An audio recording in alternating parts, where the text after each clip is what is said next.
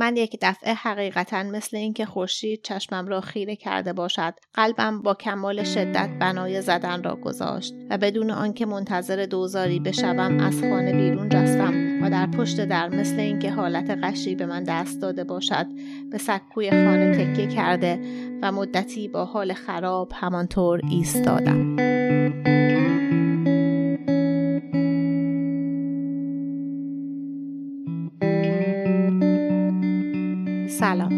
قسمت یازدهم پادکست سنخته است. پادکستی که توی هر قسمتش یه داستان کوتاه از یه نویسنده معروف می‌خونم و کمی در موردش حرف می‌زنم. داستان این قسمت درد دل ملا قربان علی نوشته محمد علی جمالزاد. محمد علی جمالزاده متولد 1270 در اصفهان و در گذشته 1376 در ژنو بنیانگذار داستان کوتاه مدرن ایرانیه. جمالزاده توی خانواده مذهبی دنیا اومد و پدرش واعظ مشروط خواهی بود که بعد از اینکه محمد علی شاه قاجار مجلس رو به توپ پست اعدام شد. جمالزاده از دوازده سالگی برای تحصیل به بیدروت رفت و بعد از اونجا به اروپا و تا آخر عمرش هم همونجا زندگی کرد. با اینکه تحصیلاتش در رشته حقوق بود و بیشتر 105 سال عمرش هم خارج از ایران زندگی کرد و دو تا همسرش هم هیچ کدوم ایرانی نبودن. اما علاقه اصلی و حرفهش زبان فارسی زنده نگه داشتن اون و رشد و گسترش زبان فارسی بود. شغلش تدریس فارسی و فرهنگ ایرانی توی دانشگاه بود. و تمام نوشته های داستانی و ادبیش هم به زبان فارسیه. جمالزاده از معدود نویسنده های ایرانیه که دو بار نامزد جایزه نوبل شد. جمالزاده رو پیشوای داستان نویسی فارسی می‌دونن به این دلیل که بعد از هزار سال نصر نویسی فارسی نوع ادبی جدیدی پایه گذاشت که تا قبل از اون سابقه نداشت و ادبیاتی واقعگرا که برای مردم از زندگی مردم و از دقدقه های خودشون می نویسه. توی داستانهای جمالزاده در عین حال یه تنز و تعنی کمی غمانگیزم وجود داره که جنبه انتقادی برای عادتها و سنتها و رفتارهای ناخوشایند اون دوره مردم ایران هم هست. داستان درد دل مولا قربان علی از اولین مجموعه داستان جمالزاده است به اسم یکی بود یکی نبود که در سال 1300 شمسی نوشته شده. این مجموعه 6 داستان داره یا اونجوری که خود جمالزاده بالاشون نوشته حکایت و در واقع یکی بود یکی نبود و میشه اولین مجموعه داستان کوتاه ایرانی به شیوه مدرن دونست. برای این کتاب یه دیباچه هم جمالزاده نوشته که مثل یه بیانیه برای نوع نصر جدید فارسیه که به نظر جمالزاده نصر مناسب اون دور است. توی این دیباچه مفصل درباره کاربرد ادبیات مدرن حرف زده و اینکه ادبیات باید باستاب فرهنگ عامه مردم باشه و انعکاس مسائل و واقعیت های جامعه و در عین حال باید سرگرم کننده و آموزنده هم باشه تا مردم عادی بخونن و یه چیزایی هم ازش یاد بگیرن. جمالزاده از سبک و انشای داستانی و حکایتی یا به قول خودش رومانی صحبت می‌کنه که چیزی شبیه ادبیات معاصر غربه و با انشاهای قدیمی و کلاسیک فرق داره. چون تمام کلمات و تعبیرات و ضرب المثل و اصطلاحات و لحجه های گوناگون رو توی این نوشتار استفاده می‌کنن. مهمترین فایده رمان هم رشد زبانه. به این دلیل که زبان زنده و پویاست و نمیشه محدودش کرد به کلماتی که متقدمین و پیشینیان و ادیبان استفاده کردن.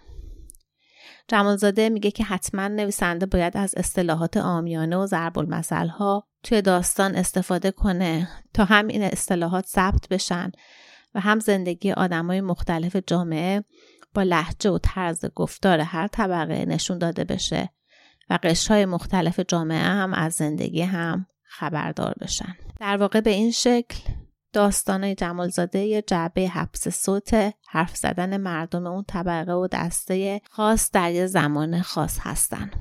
داستان درد دل مولا قربان علی هم یه نمونه خیلی خوبیه برای همین ادبیاتی که جمالزاده ازش حرف می‌زنه. راوی داستان یه روزخونه یا به قول خودش ساکر اهل بیت که به زبون خودش سرگذشت تلخش رو برامون تعریف می‌کنه. و از این نظر داستان مثل یه جعبه حبس صوته که صدای یه روزخون صد سال پیش رو برامون پخش می‌کنه و ما از احوالات و زندگیش سر در میاریم. راوی اول شخص داستان انگار به یه مخاطبی که روبروش نشسته داره تعریف می‌کنه چه بلاهایی سرش اومده و اون مخاطب در واقع ما خواننده ها هستیم که یواش یواش می‌فهمیم که راوی توی زندانه و داره برای ما میگه که چی شده که افتاده توی زندون. فکر نکنم بیشتر از این احتیاج به مقدمه باشه. با هم داستان رو گوش کنیم. و بعد از شنیدن داستان کمی بیشتر در موردش حرف می‌زنیم.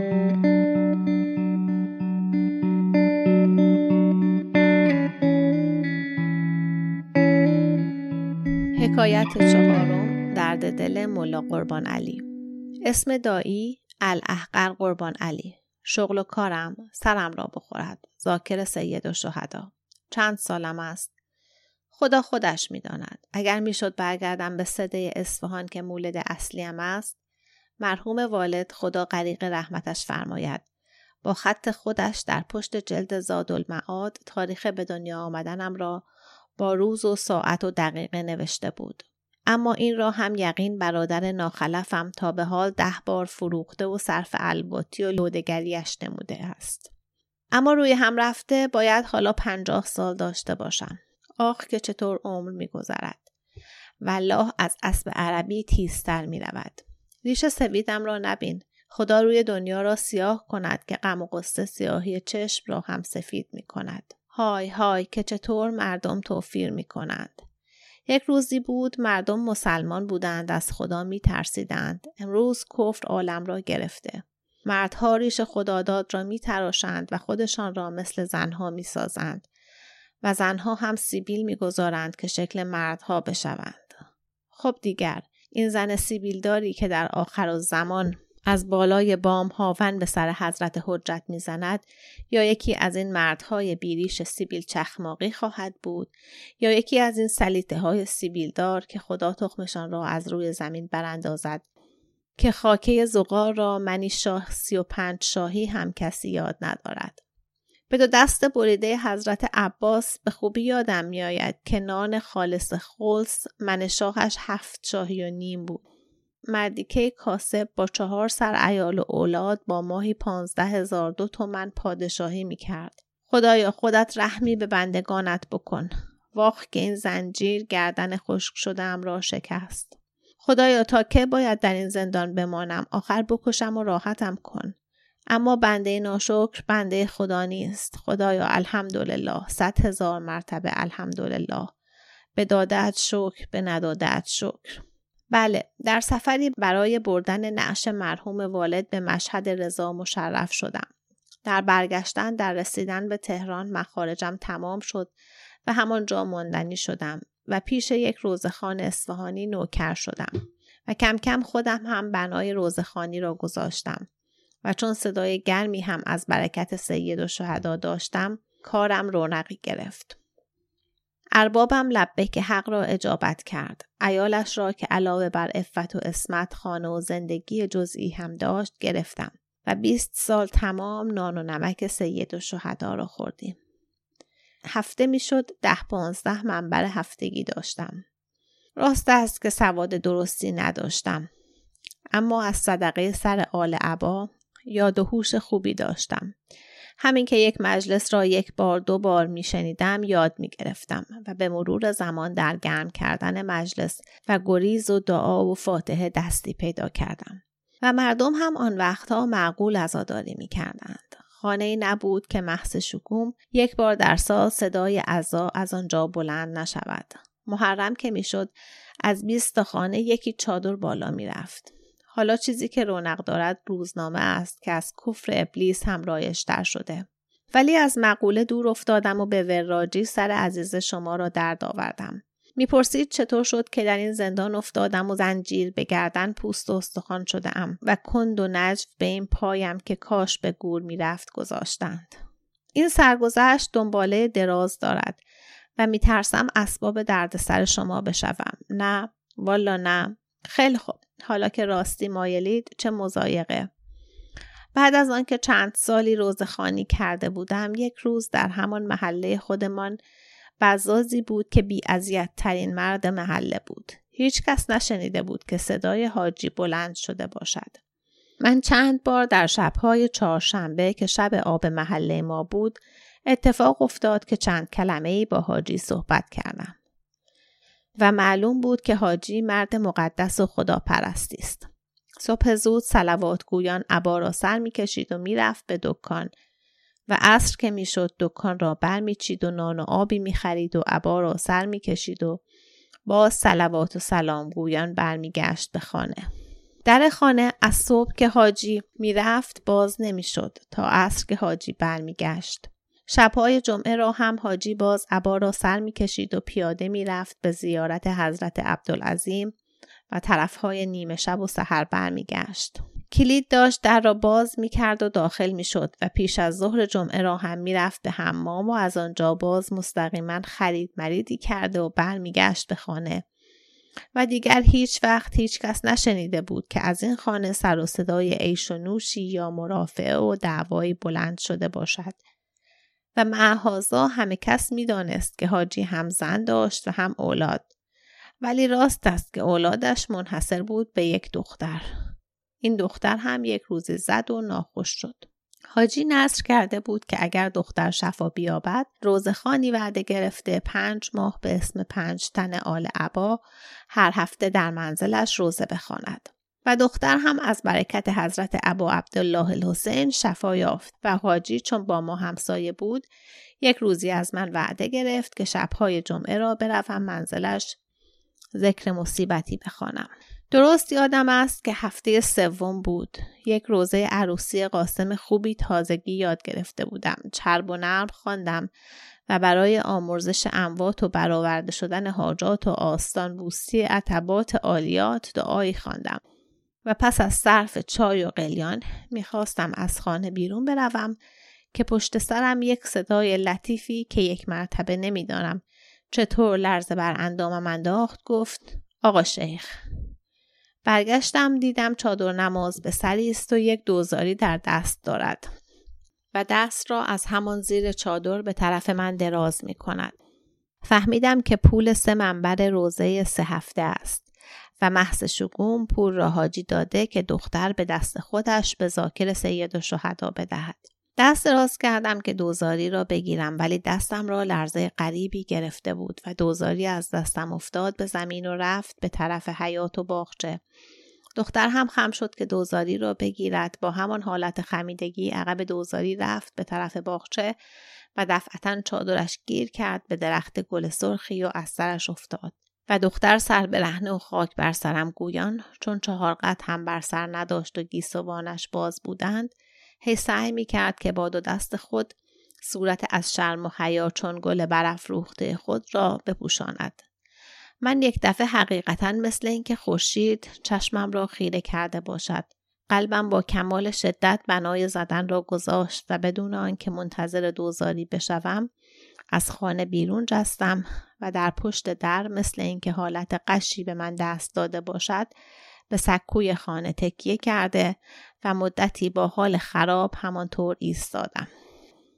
همین که از برکت سید و شهدا حالم بهتر شد و قوه راه رفتن پیدا کردم با وجود آنکه شب جمعه بود و چند منبر دیگر هم داشتم و تازه آفتاب غروب کرده بود ولی دیدم حالم خراب است و برگشتم به منزل ایالم با فاطمه زهرا محشور شود که زن بیمثلی بود. که حالم را دید گفت سردید شده و زود یک آب گرم و نباتی برایم آورد. ولی خیر حالم خوب نمی‌شد و نمی‌دانم که چطور دائم فکر و خیالم می‌رفت به خانه حاجی و درخت گل و آن گیسه های باز. می‌دانستم که اینها همه وسوسه شیطان لعین است که می‌خواهد خیال زاکر حسین را مشوب نموده و شیعیان علی را در این شب جمعه که شب رحمت الهی است از ذکر فرزند شهیدش محروم دارد. ولی هرچه لعن خدا بود به شیطان فرستادم و چاره ای نشد که نشد. از زنم خداوند با خیر نسا محشورش کند که زن بی بدیلی بود. پرسیدم زن حاجی بزاز را می‌شناسی؟ گفت دو سه ماه پیش که خبر مرگ برادر حاجی از کربلا آمده بود حاجی مجلس فاتحه ای داشت و من هم محض حق همسایگی رفتم سرسلامتی گفته باشم. آن روز اولین بار بود که زن حاجی را دیدم و بعد از آن هم یک بار در حمام دیدم. گفتم دختر حاجی را چطور؟ زرم تعجبی کرد و گفت تو امشب اصول دین از من می‌پرسی این چیزها به تو چه؟ تو را کجایت می‌برند که من زن حاجی و دختر حاجی را می‌شناسم یا نه؟ مردی که روزه هایش را زمین گذاشته آمده کنج خانه افتاده سر مرا بخورد. گفتم ضعیفه تو خودت بهتر از من می‌دونی که حاجی مرا محض شفای دخترش پنج ماه هفتگی وعده گرفته. می‌خواستم ببینم دخترش چند ساله است. تا به آن مناسبت یک روزه سغرا یا سکینه یا شهربانو یا عروسی قاسمی بخوانم. زنم گفت همان عروسی قاسم بهتر است چون که دختره حالا شانزده سالش باید شده باشد. و ماشالله ماشالله مثل یک ماهی است که در خانه حاجی در آمده باشد گفتم ماه است یا ستاره کور به من دخلی ندارد و دوباره درخت گل و موهای پریشان در خاطرم مجسم شد و آه دردناکی از ته دلم بی خود و بی رخصت کنده شد. زنم هم خدا رحمتش کند که سر تا پا افت و اسمت بود. حالت مرا که دید کمی قرقر کرد و نمازی تر و چسب چسباند و نان و پنیر و انگوری هم داشتیم. خورد و با ورد شجن قرنیان قرنیان قرنیان دم مارونی شقرب را بست و دعای خواند و فوتی به اطراف دمید و خوابید. من خوابم نمی برد و توی دلم هی جوش می‌زد شب محتابی بود. روی پشت بام دو گربه از همان اسب بنای میو میو را گذاشته و ولکن معامله نبودند. زنم با صدیقه طاهره محشور شود که پاک دامنترین زنها بود. همانطور که خوابیده بود و بدون آنکه چشم باز کند لند لندی کرد و گفت باز بهار آمد و این گربه ها به مرمر افتادند. من باز با کلمه بهار به یاد درخت گل و گیسوان پریشان افتادم و این دفعه خدایا استغفر الله به یادم آمد که زیر گیسوان یک صورتی هم بود که از خجلت و شرم جلوی مرد نامحرم مثل ورق گلهای همان درختی که گویا از حسادت چادر را از سرش به در کردند سرخ شد و خار غم به دل من کاشت. قلبم چنان بنای زدن را گذاشت که یقین کردم الان به صدای زدن آن زنم از خواب بیدار می شود و دیگر خربیار و رسوایی بار کن. با بطول عذرا محشور شود که زن بیمثل مانندی بود. ولی خیر خستگی روز و خانداری به کل از این عالم بیرونش برده بودند و معلوم بود که به صدای نقار خانه هم بیدار نخواهد شد.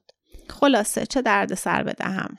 نه سوره توبه سمر بخشید نه دعای خوابی که در طفولیت یاد گرفته بودم و هرچه کردم که خواب به چشمم بیاید نیامد که نیامد. حوصلم سر رفت. از رخت خواب آمدم بیرون و یک تا تومان و یک تا پیراهن با سر و پای پتی پلکان را گرفتم و رفتم روی پشت بام. همسایه ها غرق خواب بودند و صدا و ندا از احدی بلند نمی‌شد. محتاب سر تا سر عالم را گرفته بود و دیوارها و پشت بامها مثل اینکه نقره گرفته باشند مثل شیر سفید بودند. و گنبد مسجد شاه از دور حالت یک تخم مرغ عظیمی را داشت و مناره ها هم مثل دو انگشتی بودند که آن تخم مرغ را در میان نگاه داشته باشند. یکی از آن دو گربه ای که گفتم از میان دو پایم فرار کرد و ناپدید شد. از آن دور دست ها گاهی موج نسیم صدای آواز شیرین را به گوش می رساند. یک داشت سرمستی از پشت کوچه میگذشت و با صدای خمارالود خرابی یادم است این شعر را می‌خواند. شب مهداب و ابر پاره پاره حریفان جمع شوید دور پیاله. خلاصه دنیا روحی داشت و ما هم حالتی و کیفی ولی قفلتا از همان نزدیکی ها نعره یا قاضی الحاجات سردمداری بلند شد و چرتمان را به هم دراند به صدای کشیکچی در یکی از خانه های همسایه طفل شیرخواری از خواب جست و بنای زاری و کولیگری را گذاشت و صدای مادرش هم می رسید که گاهی قربان و صدقه می رفت و گاهی نفرین می کرد و فوش می‌داد. برای خالی نبودن عریضه سگهای زیر بازارچه هم یک دفعه به جان هم افتاده و قوقا و علمشنگهی برپا کردند که آن سرش پیدا نبود. من همین که به خود آمدم دیدم در گوشه پشت بام حاجی بزاز در پناه شیروانی شکسته مخفی و از سوراخ ناودانی نگران درون خانه نامحرمم و در نزدیک درگاه اتاق چشمم دوخته شده به یک رخت خواب سفیدی که موی پریشان دوشیزه خوابالودی سر تا سر ناز بالش آن را در زیر چین و شکن خود آورده است و هم در خاطر دارم که با صدای ملایمی این شعر را که گاهی در بین روزه های خود غالب می زدم مسکه می کرد زمزمه می کردم. عجب از چشم تو دارم که شبانگه تا روز خواب می‌گیرد و خلقی ز غمش بیدارند از دیوانگی خود مات و متحیر استغفاری چند خوانده و با همان حالت پی یکتا پیراهن و یکتا شلواری سر برهنه و پای برهنه دوباره از تیغه ها و نرده ها و دیوارها گذشته و برگشتم به خانمان.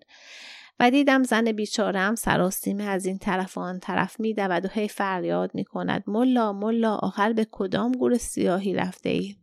گفتم ضعیفه ناقص العقل خامس آل عبا شفیعش شود که زن نبود جواهر بود.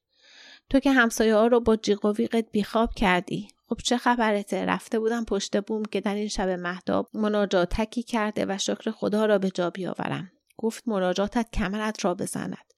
و قرقری کرد و لحاف را سرش کشید و دیگر صدایش در نیامد.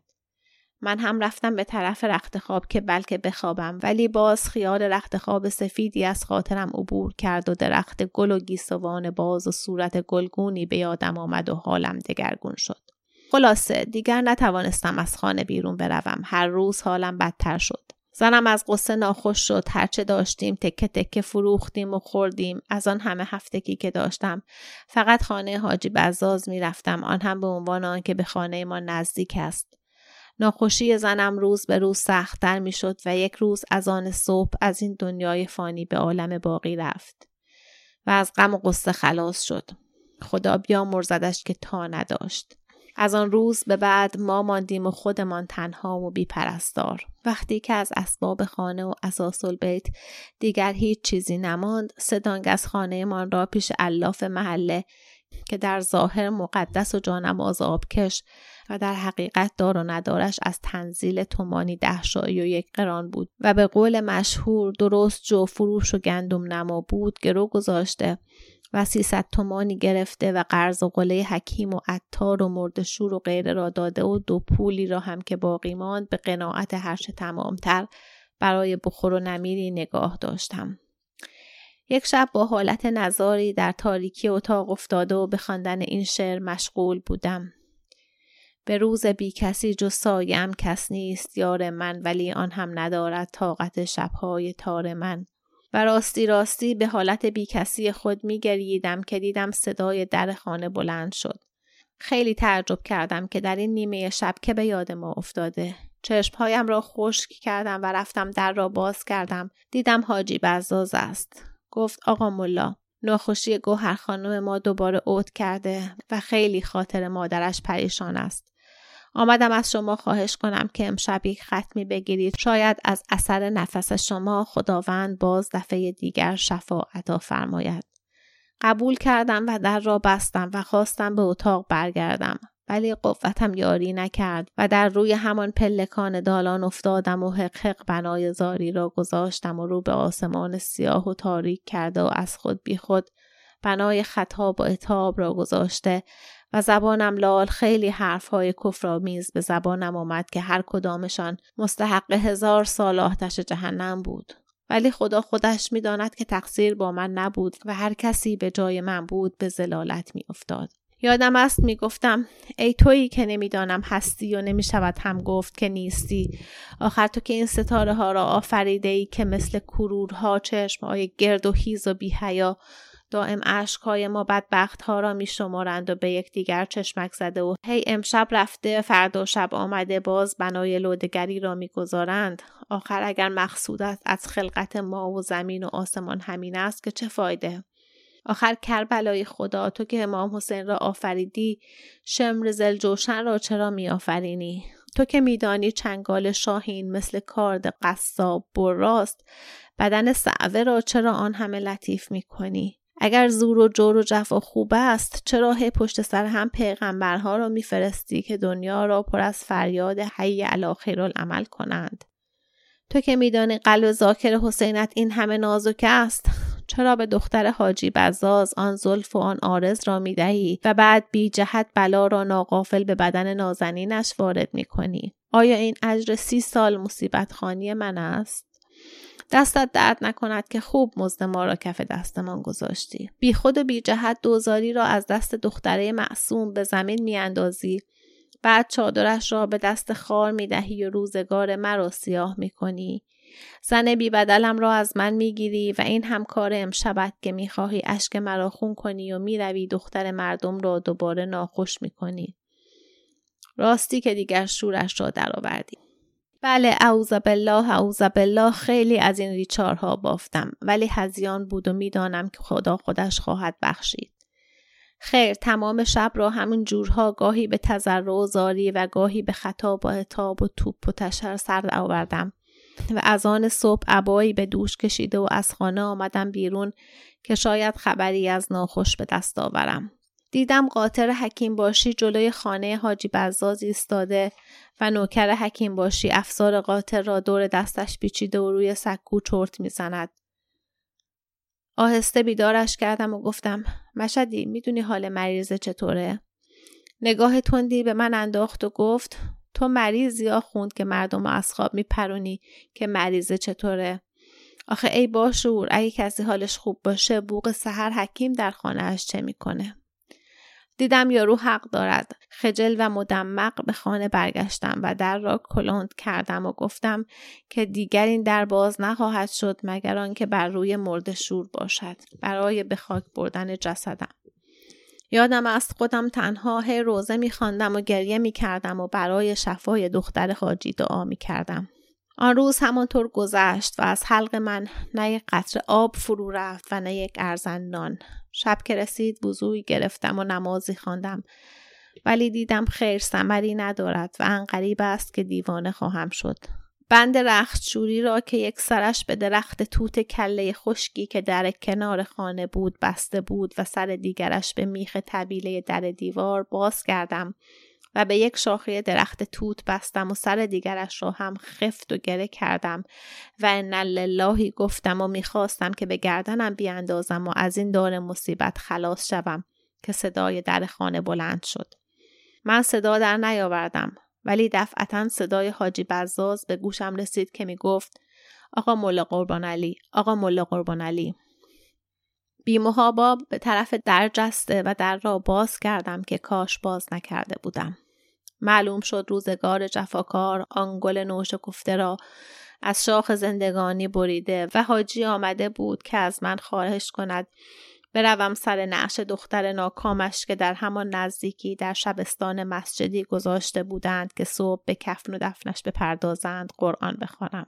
خواستم بگویم که سواد ندارم ولی صدایم از گلویم در نیامد و حاجی سکوت مرا حمل به قبول نموده و رفت و باز من ماندم و تنهایی محتاب غریبی بود و نسیم خوشی که میوزید تنابی را که به درخت توت آویزان بود یواش یواش از این طرف به آن طرف می برد و سایش هم افتاده بود به خاک و به نظر من مثل پاندول ساعتی آمد که ساعتهای زندگانی و مرگ را بشمارد.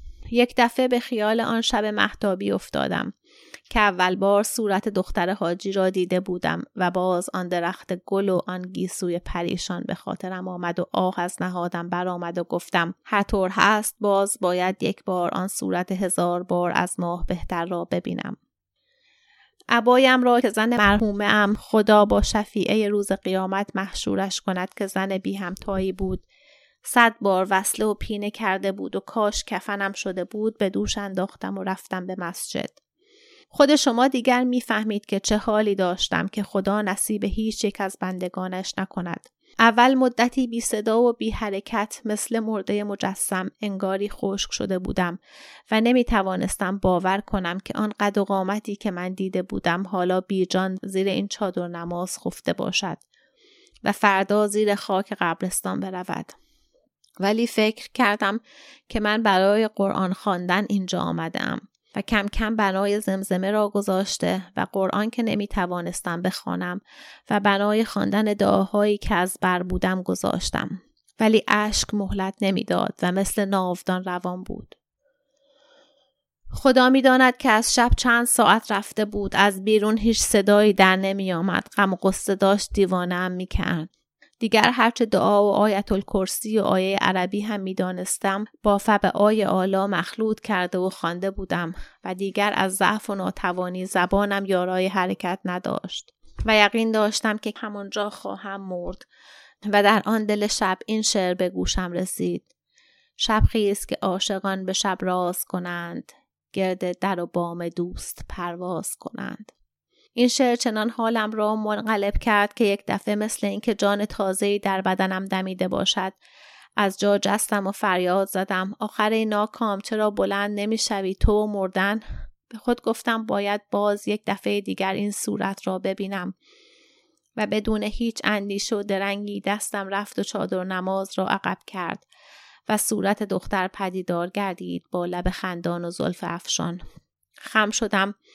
و دهنم را به دهنش نزدیک کردم و از خود بی خود چشمم بسته شد و لبم چسبید به لب چون قنچه پژمرده و دیگر نفهمیدم چه شد.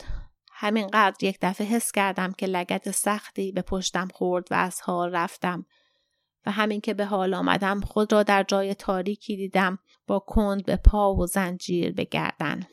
معلوم شد که گزمه ها از پشت مسجد میگذشتند در شبستان روشنایی دیده و به خیال اینکه دل دزدی آمده باشد زیلو یا حسیری به دزدت آهسته وارد شده و صورت واقعه را دیده و پس از کتک بسیار با دست و پای بسته و امامه بگردن ما را از آنجا بیرون کشیده و ریشمان را تراشیده و چوب بسیاری زده و در زندانم انداختند. که هنوز هم چنانچه می‌بینید همانجا هستم.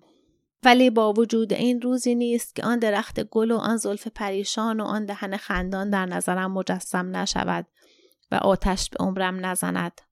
ولی خیلی سر شما را درد آوردم. ببخشید. هفت سال تمام بود که با کسی صحبت ننموده بودم.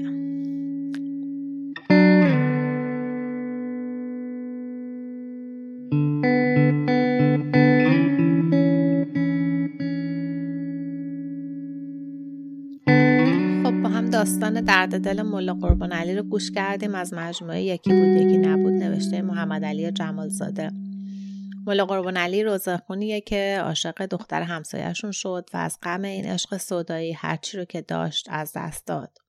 مایه اصلی این داستان یه عشق ممنوع است که از مضمونای قدیمی تو ادبیات فارسیه و داستان زیادی با این مضمون نوشته شده. شاید معروفترینشون و شبیه ترین به این داستان قصه شیخ سنان و دختر ترسا باشه از منطق و تیر عطار.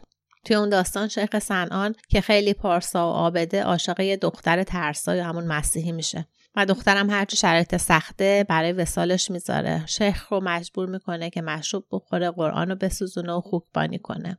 فرق شیخ سنان با مولا قربان علی اینه که شیخ بالاخره صدای عشق از سرش میفته و عقلش سر جاش میاد. هرچند که چرخ روزگار کاری می‌کنه که دختر عاشق شیخ بشه و مسلمون بشه و بالاخره به وسال هم می‌رسن. قربان علی هم مثل شیخ سنان بین دوراهی شغل و موقعیت اجتماعی و اعتقادات و قید بندای مذهبیش و عواطف خواسته هاش قرار گرفته. و در واقع عشق سوداییش در تقابل با معیارهای اخلاقی و دینیش و وچه اجتماعیش. از این نظر قربان علی ضد قهرمانه. چون زندگیش رو در راه خواسته بی سرانجام و بی معنی به باد میده. از طرفی معشوق قربان علی هیچ وقت از این عشق خبردار نمیشه و توی اوج جوانی از دنیا میره. اما حتی مرگ دخترم باعث از بین رفتن این عشق نمیشه و تو آخر داستان قربان علی نمی‌تونه جلوی خودش رو بگیره. و وقتی که داره بالای سر پیکر بیجان مشروقش قرآن می‌خونه میره بالا سرش رو میبوسدش. و به خاطر همین کار زشتش هم به زندان میافته. هنر داستان در اینه که طوری بیان شده که ما خواننده ها در احساسات ملا قربان علی شریک میشیم و بعیده که کسی به راحتی در مورد غیر اخلاقی بودن کارش رأی بده و ما به جای قضاوت اخلاقی در مورد عمل قربان علی باهاش احساس همدلی می‌کنیم. داستان به شکل یک تکگوی بلند نوشته شده که کلام توی اون جای تصویر رو گرفته و نویسنده دخالت چندانی توی داستان نداره. ما صدای مولا قربان علی رو توی داستان به خوبی میشنویم و از طرز و فکر و نظام اخلاقیش سر در میاریم. حتی یه جای داستان مولا قربان علی که داره با خدا حرف می‌زنه عدل خدا رو زیر سوال می‌بره و چیزایی رو میگه که معمولا یه روز خون نباید بگه. مولا قربان علی داره با یه مخاطب خیالی حرف می‌زنه که در واقع ما خواننده های داستان هستیم و باهاش سوال جواب هم می‌کنه. مثلا میگه سر شما رو درد آوردم یا اینکه میترسم اسباب درد سر شما بشه. و انگار نویسنده خودش رو کنار کشیده که تا رابطه مستقیمی بین راوی و خواننده درست کنه. لحظاتی هم واقعا در داستان وجود داره که خواننده حضور نویسنده رو احساس نمی‌کنه و ماجرا رو بدون واسطه تجربه می‌کنه. یه جوری انگار داریم یه نمایش رو می‌بینیم که تصاویری از ملا قربان علی و اون چیزی که به سرش اومده داره به همون نشون میده. لحن مولا قربان علی و شیوه حرف زدنش و اصطلاحاتی که به کار می‌بره نقش اصلی رو در شکلگیری فضای داستان و تاثیرگذار بودن داستان داره. یکی از عناصری که توی داستان خیلی استفاده شده عنصر تکراره که هم فضای داستانی رو ساخته و هم داستان رو کمی تنز کرده. مثلا هر بار که راوی یاد زن مرحومش میفته براش طلب آمرزش می‌کنه و یا جمله با این مضمون میگه با صدیقه طاهره محشور شود. پاک دامنترین زنها بود. این جمله یا چیزی شبیه اون بارها توی داستان تکرار شده. یا وقتی که یاد عشق صدایش به دختر همسایه میفته به جای اینکه بگه چقدر دختر رو دوست داره از درخت گل و آن موهای پریشان حرف می‌زنه. این تکرار در عین غم بودن باعث میشه که داستان زیاد جدی نشه و یه حالت تنزگونه داشته باشه. داستان درد دل ملا قربان علی همه اون هدفها و رسالت رو که گفتیم جمالزاده میگه یه داستان باید داشته باشه داره. هم سرگرم کننده است و خوندنیه. حتی برای ما خواننده هایی که 100 سال بعد از نوشته شدن داستان داریم میخونیمش و ما رو توی دنیای آدمی می‌بره که ما به طور معمول از اون دنیا چیزی نمی‌دونیم. و هم فارسی خیلی شیرینی داره پر از اصطلاحات اون دوره که تو این داستان ثبت شده. جمالزاده آخر کتاب یکی بود یکی نبود. یه مجموعه هم از کلمات عوامانه فارسی که به قول خودش در کتب لغت و فرهنگ ها ضبط نشدن آورده. به این قصد که اونا رو حفظ کنه. حدود 400 تای لغت با معنیشون که خوندنشون برای من جالب بود. از این نظر که بعضی از این کلمات انقدر امروز رایج و متداولن توی نوشتن که باورش سخته که یه روزی به کار بردن این کلمات نوآوری در زبان به حساب می‌رفته و جمالزاده وظیفه خودش می‌دونسته که این کلمات رو ثبت کنه. اما خب در این حال نشون میده که اون تغییری که در ادبیات نوشتاری در جهت نزدیک شدن به گفتار مد نظر جمالزاده بوده اتفاق افتاده. و ما این روزا این کلمه رو دائم در نوشتنمون استفاده می‌کنیم. مثلا کلماتی مثل اخم و تخ پاتوق قلدر موس کردن. البته توش کلمایی هم هستن که دیگه به کار نمیرن. یا من نشنیده بودم مثلا نوشته کاس کردن به معنای کسی را از زور اصرار کردن و حرف زدن خسته نمودن. یه نکته آخرم که خیلی ربطی به داستان نداره ولی به شناخت جمالزاده کمک می‌کنه اینه که نسخه کتابی که من از روش داستان خوندم چاپ به دانشگاه تهران در سال 1356 و توی یادداشت اول کتاب نوشته که نویسنده شهیر جمالزاده حق انتشار و تمام عواید چاپ بیشتر از 50 تا کتاب و مقالش رو به دانشگاه تهران داده. و خواسته که درآمدش در سه قسمت صرف خرید کتاب برای دانشگاه، تحصیل و تحقیق دانشجویان بی بزاعت چه در ایران و چه در خارج و یه یتیم خونه توی زادگاهش اصفهان بشه. علاوه بر حق تعلیف آثارش جمالزاده کتابخونه شخصی، دست نوشته ها و نامه هاش هم به کتابخونه مرکزی دانشگاه تهران تقدیم کرده و سود سهام و سپردهای بانکی خودش رو هم وقف دانشگاه کرده. جمالزاده نویسنده بزرگی بود که زندگیشو صرف پیشرفت ادبیات فارسی کرد و سالها بعد از مرگش هنوزم خیرش به مملکتش می‌رسه. امیدوارم از شنیدن این داستان لذت برده باشید. تا یه فرصت دیگه و یه داستان دیگه خوش باشید.